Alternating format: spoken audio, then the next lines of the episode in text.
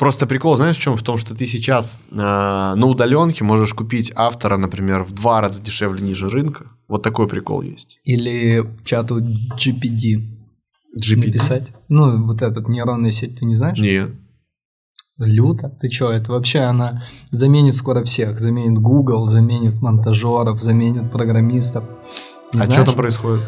Короче, нейронку выпустили в ноябре. Она может писать сценарии, писать код. Ты все что угодно ей пишешь, она тебе отвечает.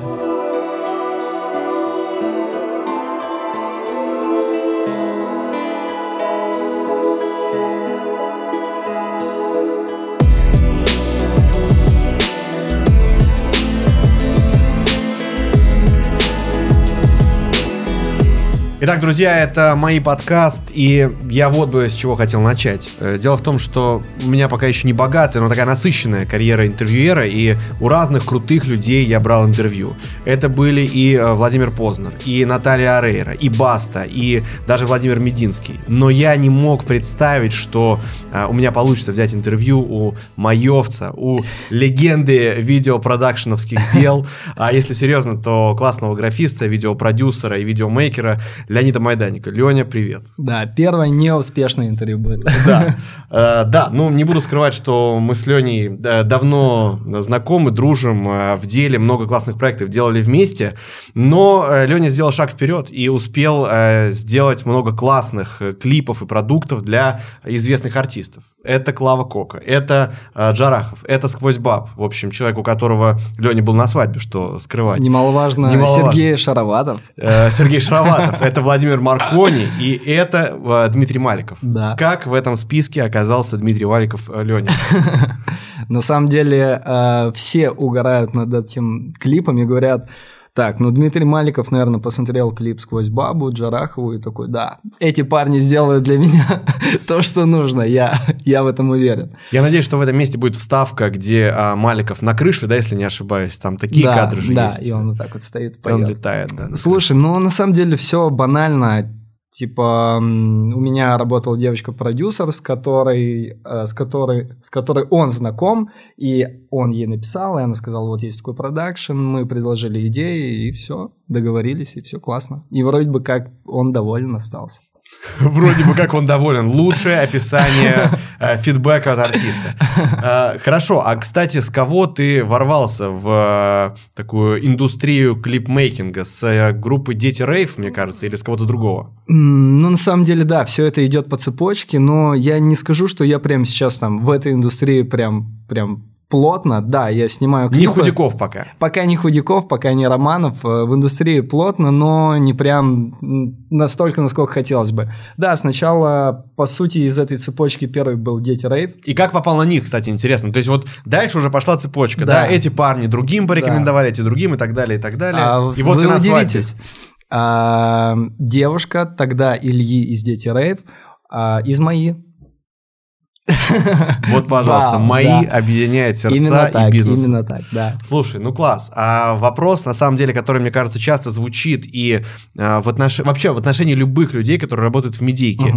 Самый классный и самый тяжелый артист для совместной работы. Мы не говорим там плохой какой-то, гнилой, знаешь, человечек. Нет, просто с кем легче всего и, раз уж мы так свободно говорим, кайфовее всего работать, и с кем, наоборот, тяжелее всего.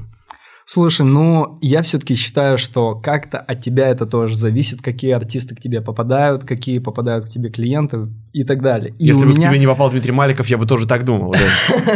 Но на самом деле у меня никогда не было проблем именно с артистами, потому что у нас всегда какой-то коннект происходит, это общий вайб, и в целом они приходят за тем настроением, за тем продуктом, который я делаю, и мы в этом плане сочетаемся, и поэтому идем в одном направлении. Но да, Дмитрий Маликов...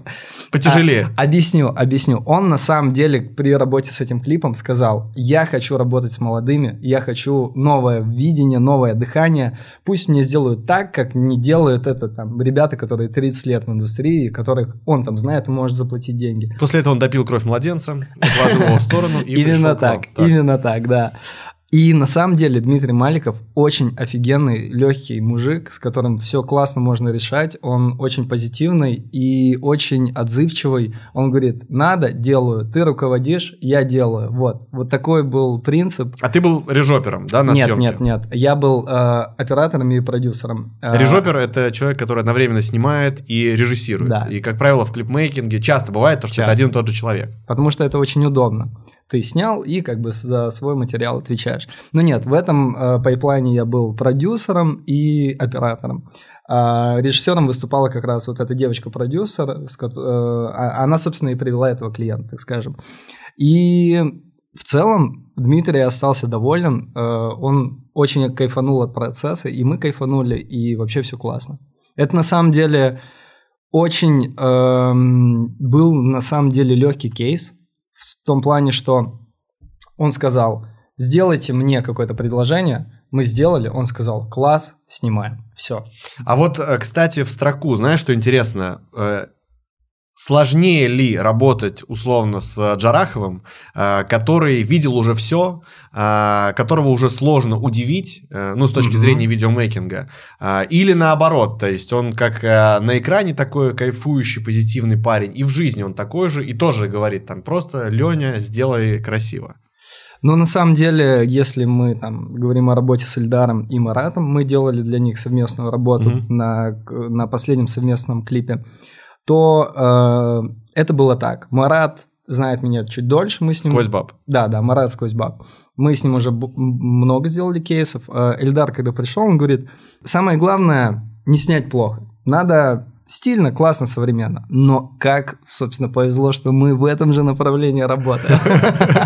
Поэтому не было никаких проблем. Ребят, а есть какой-нибудь продакшн, который снимает стильно, современно и неплохо, главное? Это made production. Это сразу, когда Яндексу пишешь, там первая рекомендация. В нейросеть вбиваешь, сразу твою фотку выдает. Так, поэтому тоже не было каких-то лишних понтов. Вообще, на самом деле, да, я говорю, мне как-то везет с артистами, мы с ними со всеми на одной волне, и все легко проходит. Как бы не могу сказать, что кто-то там плохой, мне не нравится. Грязи не будет. Грязи не будет, хорошо. Я помню, что когда Мати соединился с МАИ, и как раз мы встретились с тобой первый раз, это был какой, 15-й, получается, год, наверное, в правкоме, и Леня показывал с одним нашим тоже общим другом, Антоном Дубровиным, тоже активистом профсоюзного движения, показывали видео из Алушты. И это было просто очень классное, атмосферное видео, не суперпрофессиональное, но очень атмосферное. В какой момент ну, то есть, понятно, что тогда было то самое начало. Я видел твою презентацию для TED, мощную, да. Подожди, ты ее видел онлайн? Нет, ну я не настолько твой фанат, просто слайдики. И понятно, что все начиналось вот тогда, да, там на заре студенчества. Но какой, как ты думаешь, момент стал переломным, когда ты понял, что от видеопродакшеновских дел ты переходишь к тому, что это, ну, по сути, дело твоей жизни? Клевый вопрос, да. Я помню, учился на бакалавриате, это 16-й год, я заканчивал его, и я как бы уже тогда плотно снимал, если помнишь, у меня было очень много всяких ивентов, репортажек, ну, короче, работы было много, но родители мне говорили, что, ну, это понятно, там, что, видосы, ну, надо как-то работать, там, посерьезнее. И я тоже такой хожу, думаю, ну да, что-то видосы, тут непонятно, хотя я вроде и зарабатывал, и уже и много там клиентов было, и я такой... Надо устроиться на завод. Вот, я устроился на завод МИК. Посмотрел, как все это устроено. Посмотрел, как все это устроено изнутри, и понял, лучше я буду снимать видосы, потому что это мне больше подходит. И был такой знаменательный момент. У меня, короче, там, например, в понедельник предзащита диплома, а в пятницу... По теме, Леня? Дизайн-проект быстро разборного ангара для малой авиации. Вот. Прикольно. Вот так вот. И в понедельник предзащита диплома, а в пятницу мне звонят, Леонид, надо ехать снимать юбилей в Гомель, вернемся в 6 утра в понедельник. Я такой говорю, едем. Я возвращаюсь из Гомеля, естественно, не сдаю предзащиту, но потом я все сдал, закончил универ, все классно. Слушай, ну вообще все-таки у тебя кафедра дизайна же, да, была? Ну, она и есть, тебя там, к счастью, уже нет. Ты заканчивал кафедру дизайна, все-таки она хоть какое-то отношение имеет, ну, к визуальным, не знаю, выразительным средствам. То есть, ну, скажем так, она тебе помогла как-то? 100%. Вот вообще, то есть, связана она как-то с твоим основным делом сейчас? 100%, да, связана. Это была экспериментальная кафедра, которая объединяла в себе знания об инженерии и о тогда... То, как типа появилось, там, как 2008-2010 уже так 3D-печать, 3D-дизайн, визуализация. Ну, не то, что она появилась, она стала мейнстримом, так скажем. И они сделали экспериментальную кафедру, по которой учили и дизайнера, и инженера одновременно, для того, чтобы ты выпускался и мог помогать на производстве. И у нас была подготовка, у нас там 2 раза в неделю было рисование, макетирование, там лепили, клеили, при этом у нас был сопромат, матан, там 5 математики и так далее. И с точки зрения работы с визуальным искусством, да, там знания о композиции, знания о там, живописи, об скульптуре, о дизайне в целом. То есть мы изучали дизайн, мы изучали визуальное представление предметов, из чего там собирается форма, материалы. И это, да, это все помогает. Плюс у нас была подготовка 3D-дизайнеров, мы изучали полностью весь пакет Adobe, все там среды трехмерного проектирования, трехмерного чертежа. И сейчас я... Точно так же являюсь продюсером по графике, ну, постпродакшн-продюсером. И это все, естественно, помогает. И это та база, которую я сейчас прошу от своих сотрудников. Там, изучать дизайн, изучать композицию, потому что из этого складывается твой профессионализм в целом. Что такое вообще операторское искусство? Оно вышло из фотографии. Фотография вышла из живописи, живопись вышла там из... первичных пониманий о композиции в целом. Как это все устроено, как это все работает и так далее. А дизайн вышел из этого всего. Посмотришь на Леню и не скажешь, что он такие умные речи может вообще толкать. Да, вот давай, знаешь, что обсудим вообще? Интересно, ты начал говорить про CG, да, про компьютерную графику, и, в принципе, еще забавно, что у меня здесь написано, да, там, Леня, основатель продакшна, продюсер, режиссер, оператор, режиссер монтажа и CG-супервайзер. Просто... Кто это? Нет, просто, да, CG-супервайзер, ну, такое новое, наверное, понятие для тех, кто не сталкивается близко. Именно так. Да, вот... Насколько сейчас вообще в твоей работе большое место занимает именно графика? Потому что вот я там, глядя со стороны, мне так кажется субъективно, да, что как раз твоя команда, она выигрывает у других именно из-за того, что вы много чего прикольного придумываете именно за счет графических вот, эффектов, да, элементов и так далее. Вот эта графика, она в какой момент, то есть, рождается? Потому что вот, ну, мы недавно делали для... нашего телеканала, до 360, где я сам сейчас работаю, мы делали ID. И там было такое задание сложное, значит, превратить объект какой-то подмосковный в 3D-шар. Такой вот, со снежинками, да, такой новогодний. И просто говорю: Лень, можем сделать? Он говорит: да, наверное, можем, да, но надо там потестить, то все. Вот в какой момент ты понимаешь, вот это мы можем придумать, и это получится, а это не получится, например. То есть, как, вот, сколько тестов уходит на это, сколько чего вообще? Ну, смотри, графика – это как программирование. Ничего? Что, так посмотрел? Нет. А я просто не упустил момент, когда тебе столько татуировок стало. Просто их было меньше. Ну ладно. Так вот, графика – это как программирование. Там нет ничего невозможного. То есть у тебя есть база, которая есть у любого человека в мире, да, который занимается графикой. Ну почему-то у одного, получается, переходы звездочка, а у другого фильм Marvel, да. Хотя база у всех одна и та же. И если мы вспомним, допустим, когда появился первый CG-фильм, то это 80-е. Когда вообще появился первый эффект, это 70-е. Первый, ну, VFX-эффект, так скажем.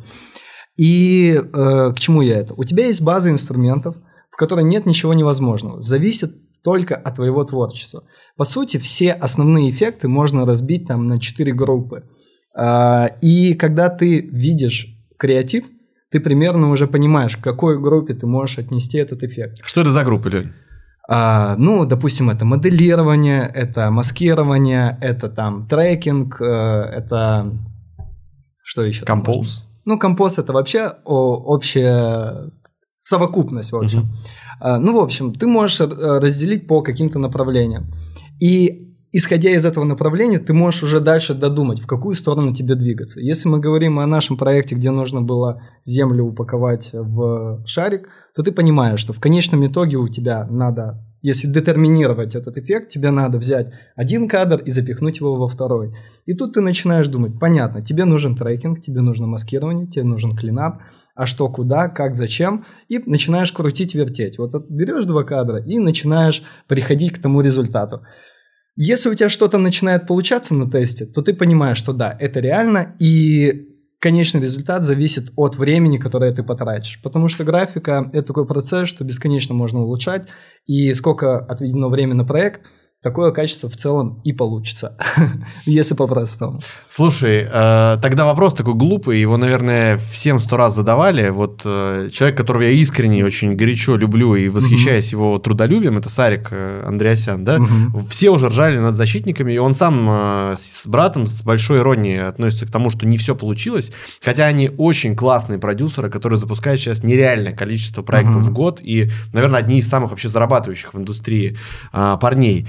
Вот как тебе кажется, не хватило времени, денег, почему вот тот проект, или тогда еще не было таких, я хотел сказать, скиллов, но после указа президента не хватило умений, чтобы круто реализовать? Ну, тут с этим вопросом придется затронуть в целом какие-то проблемы индустрии, да, и то есть первое, на мой взгляд, проблема. В целом режиссеры не умеют снимать в графике. Это глобальная проблема индустрии. Но для этого есть, по идее, CG-супервайзер, да? Человек, который присутствует на съемке и говорит, вот нужно снять вот так, для того, чтобы мы потом смогли сделать трекинг. Вторая проблема. Нет понимания пайплайна. Пайплайн – это совокупность действий для того, чтобы прийти к результату, да? Нет пайплайна. Режиссер на бумаге пишет сценарий со сценаристом, да, и не звонит супервайзеру, говорит, а это мы можем, а это не можем, да. С оператором они не продумывают технику, там, с супервайзером в самый последний момент встречаются. Я не говорю, что было именно так, просто говорю, что такие есть проблемы. Режиссеры не умеют снимать в графике, нарушение пайплайна, люди не понимают, как соблюдать этот пайплайн, нехватка CG-студий, CG-специалистов топового уровня. И второе, я думаю, что большая проблема в индустрии – это сроки, деньги и вот как в рамках одного бюджета сделать результат, тот, который хочется, но при этом есть маркетинговый бюджет, есть какие-то затраты, остальные, которые приводят к тому, что CG-студии или там вообще в целом команда, она в тупике. То есть у них нет времени на создание, хотя вроде бы все условия есть, но где-то нарушился пайплайн, и все вот так вот, как снежный ком катится. Есть легенда, ну, по крайней мере, все так всегда говорили, и сейчас, я думаю, она, боюсь, усугубится, эта проблема, что ребята, которые научились классно делать графику, через 3, 2, 1, или как через 0,0001 секунду уезжают работать в европейские, а что чаще, там, ну, как принято говорить, в голливудские студии. А насколько это так? Потому что кажется, что все равно у нас там в стране, ну, сильно развивается CG. Вообще, я скажу так, что в России очень сильные представители оригинальных творческих жанров.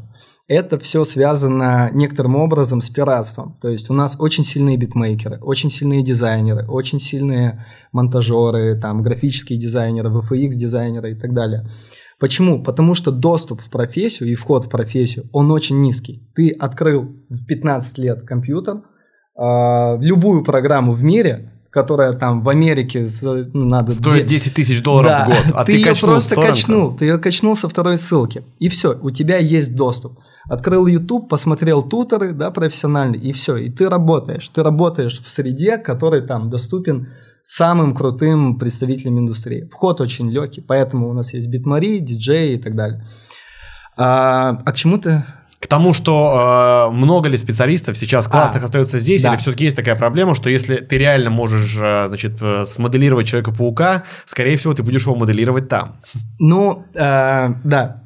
Создание графики – это сложный продукт. Это работа большой команды, иногда которая достигает там 100 человек в больших CG-студиях. И один в поле не воин для крупных проектов.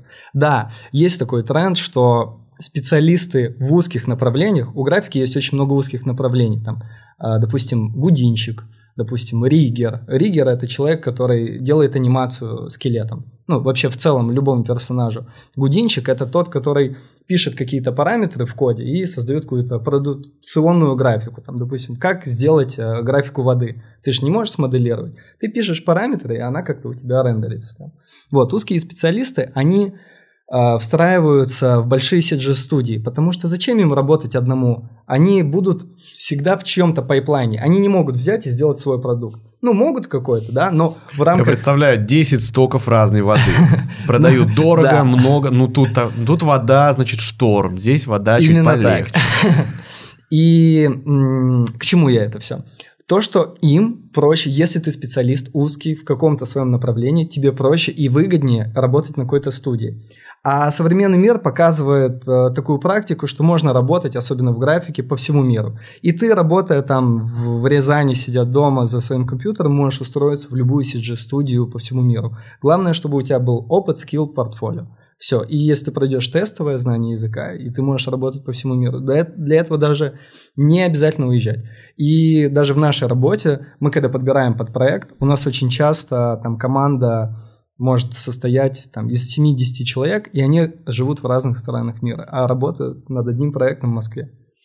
Окей, вопрос такой, ну, поскольку все-таки это МАИ подкаст, как ты думаешь, почему так получилось, что огромное количество людей из МАИ или из бывшего МАТИ, который стал частью МАИ, оказались вообще в медиаиндустрии? Ну, то есть даже если вот просто посмотреть по сторонам, с кем мы работаем, ну, вот там мы говорили, что с тобой делали проект, режиссер, который у тебя снимал сейчас вот большой короткометражный фильм, тоже из МАТИ. Тоже из МАТИ, который стал частью МАИ.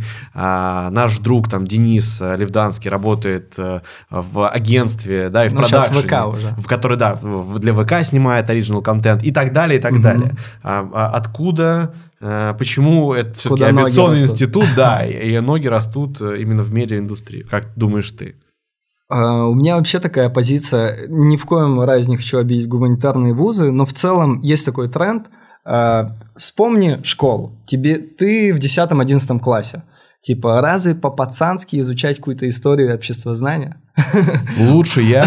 По-пацански, там, я не знаю. Я типа, ну, если я умный, то там физика, информатика, компьютеры, что-то такое мне надо, да. То есть, ну, что там обществознание буду учить? И в целом, кто населяет, так скажем, инженерные вузы? Лёня, странное, конечно, вообще чувство прекрасного. Ну, что за пацан учит обществознание? Такой неожиданный заход. Извиняюсь, там, перед дипломатами. Ну, так вот, пацаны населяют технические вузы. Да? В техническом вузе, хочешь не хочешь, тебе надо свои мозги раскручивать. Если ты хочешь жить в общаге, тусоваться и не уйти в армию, тебе надо что-то предпринимать, чтобы учиться. А если ты ко второму, к третьему курсу понял, что сопромат, к сожалению, не так весело, как ты себе представлял в школе, тебе надо что-то делать. А, как правило, что надо делать? Надо как-то к студенческому активу, а там что? Там какая-то движуха. Ну, это такая, типа, моя просто банальная теория, но... Так или иначе, мне кажется, это все связано. Плюс, если говорить о МАИ, у нас в целом сложился такой костяк, если помнишь, да, вот что у вас в МАТИ там представители актива, у нас в МАИ. Это были какие-то ребята... Вот я не знаю сейчас, есть ли такой костяк там, например. Я не знаю, Лёнь. Вот именно, вот именно. А думал ли ты, что в 27-28 лет будешь так уже говорить о ребятах, которые на 5 лет младше тебя? Вот именно, вот именно. А у нас какой-то был костяк, он был весь творческий, поэтому у нас так и много знакомых. Я думаю, что нету какого-то определяющего факта, почему так произошло, но в целом инженерные вузы показывают такую практику, что примерно 20-30% работают по специальности, а все остальные, к сожалению, нет. Или к счастью. Но, кстати, у меня сейчас очень много знакомых из ВГИКа, и что они говорят? Что, допустим, из актерского курса работает именно актерами 20-30%, режиссерский курс 20-30%, остальные там идут в IT, например. Хотя вот это более неожиданно. Но просто, знаешь, мне кажется, что, к сожалению, индустрии не нужно такое количество актеров, которые выпускает ВГИК и другие театральные институты. И то же самое с режиссерами, потому что режиссер — это ведь не только тот, кто понимает, что нельзя самый общий план монтировать с просто общим планом, да? Это тот, кто понимает, как работать с актерами, и главное, кто, мне кажется, несет эмоцию на площадке. Как говорил Тарковский, режиссером себя может называть любой человек, который может идею перенести в картину, вот. То есть в законченное произведение. Пожалуйста. А какими способами ты это сделаешь? Ну, это зависит от твоего метода, так скажем.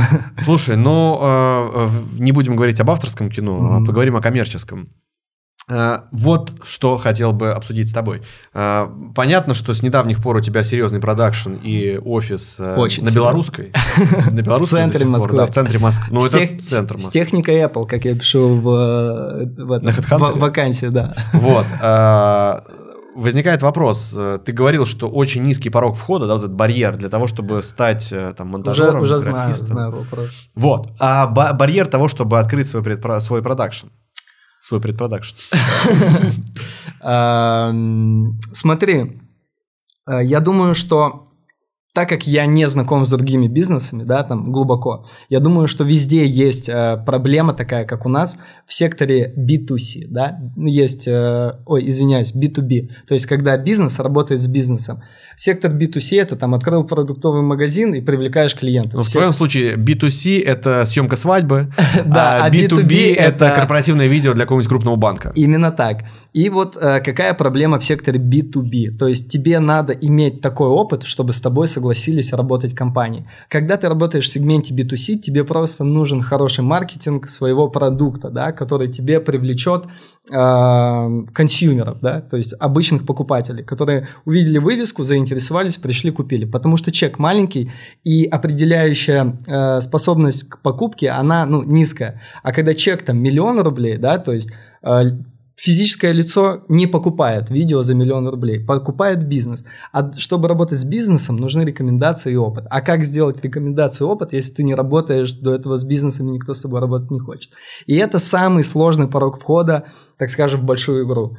Тебе надо придумывать способы, как обеспечить себя рекомендациями, портфолио и релевантным вообще портфолио, который подойдет для бизнеса, которому ты хочешь продавать свои работы. Понимаешь, да, Лодя? Я понимаю, Лёнь, я жду, когда начнется сокровенное самое и ответ на вопрос «как?». Ну, вот если... этого я не знаю, знаешь, такой должен быть. Мне повезло. Ведь тут уж посложнее. У меня папа. Да-да-да.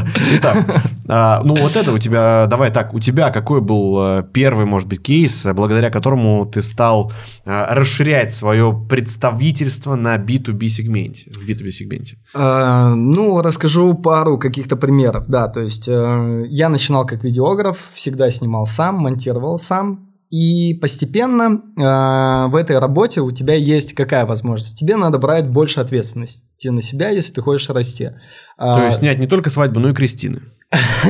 Снять, если говорим о свадьбе, то снять свадьбу и сделать фотки.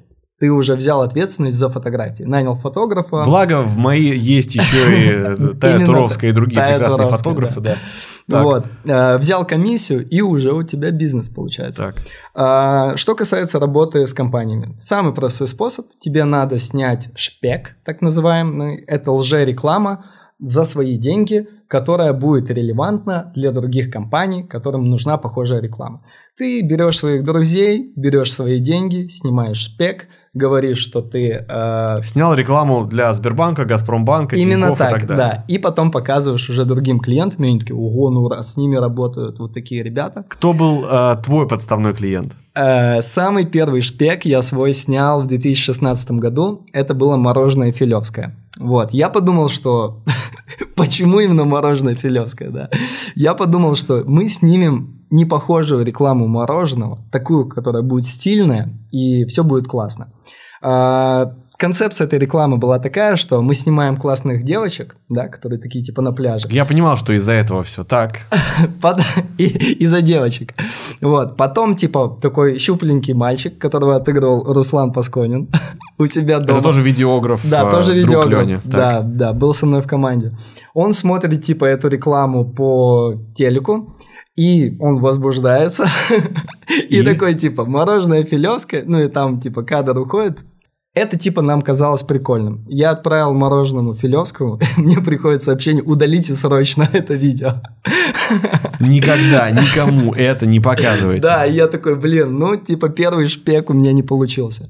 Но если говорить уже о каких-то более серьезных кейсах, то были такие проекты, на которые, например, был заложен бюджет на оператора, там, на режиссера, на какую-то технику. Я говорил, давайте возьмем эти ставки и вложим лучше там в кинокамеру, в свет, и сделаем проект круче, например.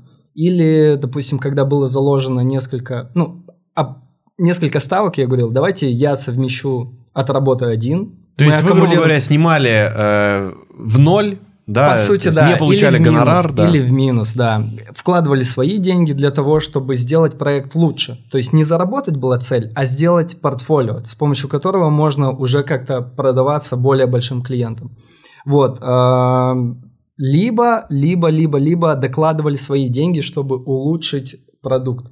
То есть там давали, допустим, 400 тысяч, ты там вложишь еще 200-250 своих, возьмешь камеру, свет и так далее, и там заплатишь за графику где-то, и у тебя, оп, уже какой-то солидный кейс. Хотя для клиента он стоит 400 тысяч, и он тебя брал для реализации более простого кейса. А ты доложил свои деньги, что-то придумал, и у тебя уже кейс, который ты можешь продавать за миллион, например. В какой момент ты перешел от парня, который просто зарабатывает на знакомом фотографе, в видеопродюсера, который решил снять офис сначала на Парке культуры, да, по-моему? Да, подвал. Вот, подвал, да, а потом уже переехать на Белорусскую, в центр Москвы, хотя Парк культуры тоже близко. Вот, ты это сделал больше для чего? Ведь ты сам только что говорил, что в целом можно работать удаленно, да, и собираться где-то там для обсуждения контрольных точек. Да, смотри, я это сделал, это такая типа бизнес-фишка, да, типа ты просто берешь и шагаешь вперед, да, на какую-то, как это сказать? Закрой глаза и иди. Типа того, бери и делай, встань и иди. То есть я понимал, что дальнейшее развитие я вижу только в команде и в новых сотрудниках, которые будут ее дополнять, и мы там будем делать все больше и больше. Я снял офис, нанял монтажера, я не представлял, что у меня будут там проекты, которые будут идти и обеспечивать ему зарплату. Но я нанял его для того, чтобы все, типа, я разграничил обязанности. То есть я уже не брал монтаж, я уже занимался больше продюсерской деятельностью, организаторской, режиссерской. Человек только монтировал. Потом нужен был второй монтажер. Взял второго монтажера, докупил компьютеры. Уже монтаж идет, он работает, я это контролирую, они сидят. Потом CG-специалисты, моушн-дизайнеры по чуть-чуть, и так команда выросла. То есть просто в определенный момент я понял, что дальнейшее развитие я вижу только в команде, только в росте. Мне надо сейчас вкладывать деньги, вкладывать свое время. И мое время за монтажом, оно гораздо дешевле и невыгоднее коммерчески, нежели мое время за режиссурой и продюсированием. Если говорить сейчас, как типа кем я себя вижу и воспринимаю, да, то это больше... Леня просто началась история успеха Леонида Майданика. Если говорить о том, кем я себя вижу через 5 лет... Так, прости, да. То есть, когда все там спрашивают, типа, продюсер, режиссер, оператор. Но, по сути, я занимаюсь предпринимательской деятельностью. То есть, я беру деньги и распределяю между людьми и, зарабатываю комиссию. Это так устроен любой бизнес. Но это продюсирование чистой воды. Это не режиссура явно, Лень. Не режиссура, явно. Но в целом, если говорить в рамках обычного бизнеса, если у тебя продуктовый магазин, ты взял по одной цене, перепродал по другой. Это бизнес, типа. Вот. И я больше занимаюсь, по сути, предпринимательской деятельностью. И у меня есть еще проекты, которые я продюсирую, режиссирую, либо снимаю. И отвечая на твой вопрос, в какой момент тебе надо перейти и почему?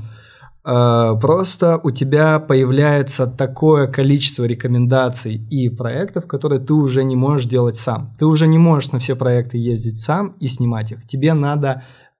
Тут вариант какой? Либо сливать проекты, либо брать людей, чтобы их аккумулировать. Так.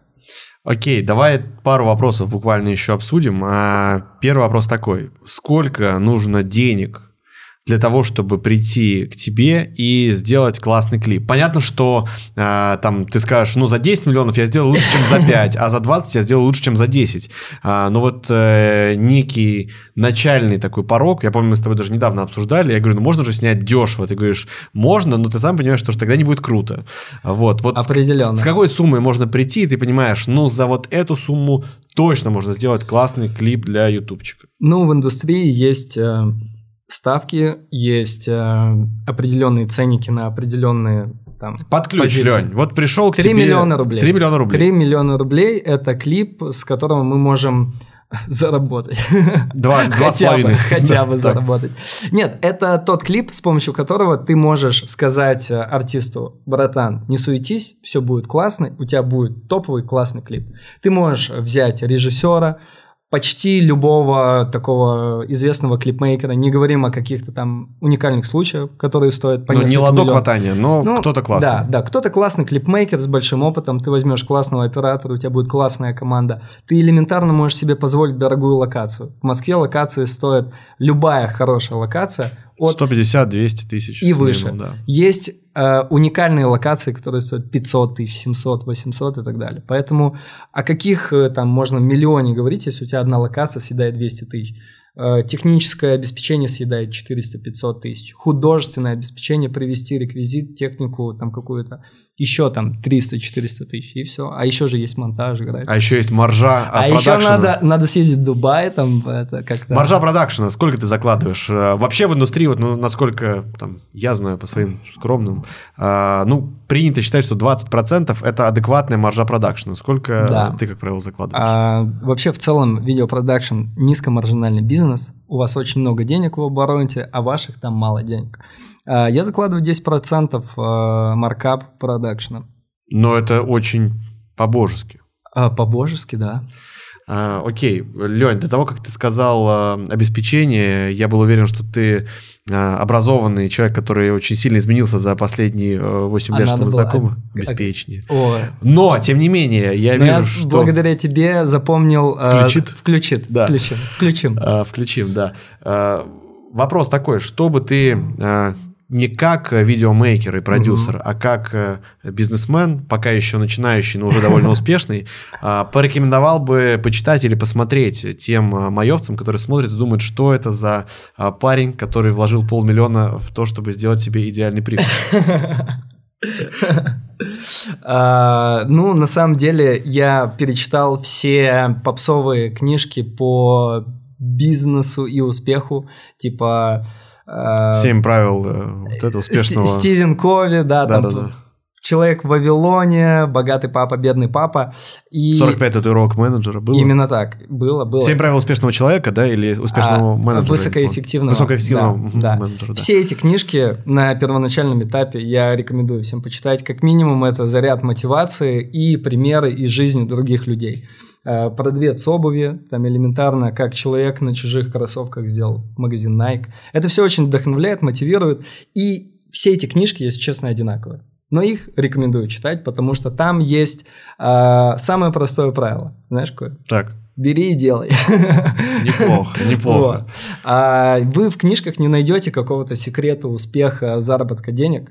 Единственное, что вы можете понять из этих всех книг, что просто надо не бояться что-то делать. Вот и все. Окей, а что посмотреть, кроме клипа «Sqwoz Bab», который ты снимал? Что-нибудь не менее мотивирующее? Не менее мотивирующее?